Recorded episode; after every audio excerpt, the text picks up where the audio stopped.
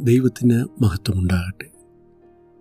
സുവിശേഷ പുസ്തകങ്ങളിൽ നിന്ന് മത്തായി എഴുതിയ സുവിശേഷം ഒമ്പതിന്റെ പതിനെട്ട് പത്തൊമ്പത്.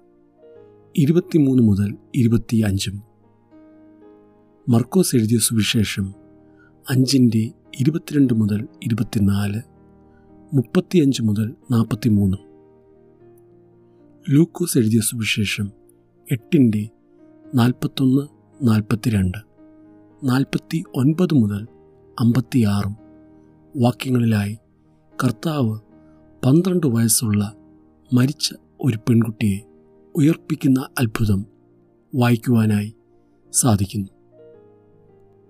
ഈ പെൺകുട്ടിയുടെ പിതാവ് അവൾ രോഗിയായി കിടക്കുന്ന അവസരത്തിലാണ് കർത്താവിന്റെ അടുക്കൽ വരുന്നത്. യേശുവിനെയും കൂട്ടി ഭവനത്തിലേക്ക് പോകുന്ന വഴിയിൽ കുട്ടി മരിച്ചു എന്ന വാർത്ത അറിവാൻ ഇടയായി. പെൺകുട്ടിയുടെ പിതാവിന്റെ പേര് യായിറോസ് എന്നാകുന്നു. കുട്ടി മരിച്ചു എന്ന വാർത്ത അറിയിച്ച ആൾ യായിറോസിനോടായി പറഞ്ഞു ഗുരുവിനെ ഇനി അസഹ്യപ്പെടുത്തുന്നത് എന്തിന്? നമ്മുടെ ജീവിതത്തിലും ഇങ്ങനെ ചില സന്ദർഭങ്ങൾ നേരിടേണ്ടതായി വന്നിട്ടുണ്ടാകാം. ദൈവത്തിന് പോലും എന്നെ സഹായിപ്പാൻ കഴിയില്ല എന്ന ചിന്തകൾ നമുക്കുണ്ടായേക്കാം. ഞാൻ ഇനി എന്തിന് പ്രാർത്ഥിക്കണം? ദൈവത്തിന്റെ സന്നിധിയിൽ എന്തിന് കടന്നു വരണം? എന്നീ ചോദ്യങ്ങൾ നമ്മുടെ മനസ്സിൽ ഉയർന്നു വന്നിട്ടുണ്ടാകാം. കർത്താവ് യായിറോസിനോടായി പറഞ്ഞു ഭയപ്പെടേണ്ട വിശ്വസിക്കുക മാത്രം ചെയ്യുക. അങ്ങനെ അവർ യായിറോസിന്റെ ഭവനത്തിലെത്തി. അവിടെ കരഞ്ഞ് ബഹളമുണ്ടാക്കുന്നവരോടായി കർത്താവ് നിശബ്ദരായിരിക്കാൻ ആവശ്യപ്പെട്ടു. കർത്താവ് എല്ലാവരെയും മുറിയിൽ നിന്ന് പുറത്താക്കി.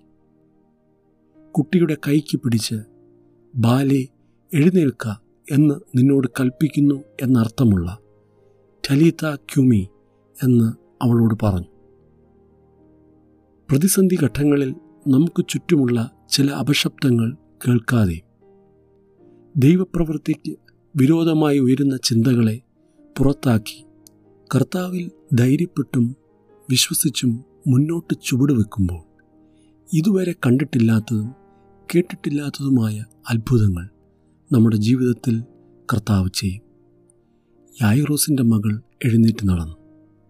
അവർ അറിഞ്ഞിരുന്നത് രോഗികളെ സൗഖ്യമാക്കുന്നതായ യേശുവിനെയാണ്.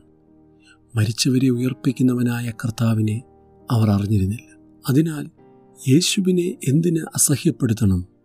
വൈ ബോദർ ജീസസ് എന്ന ചോദ്യത്തിന് ഇനിയും നമ്മുടെ ജീവിതത്തിൽ പ്രസക്തിയില്ല. മാത്രവുമല്ല അല്പം പോലും വൈകിട്ടില്ല യേശുവിന്റെ അടുക്കലേക്ക് വരിക കർത്താവ് സഹായിക്കട്ടെ.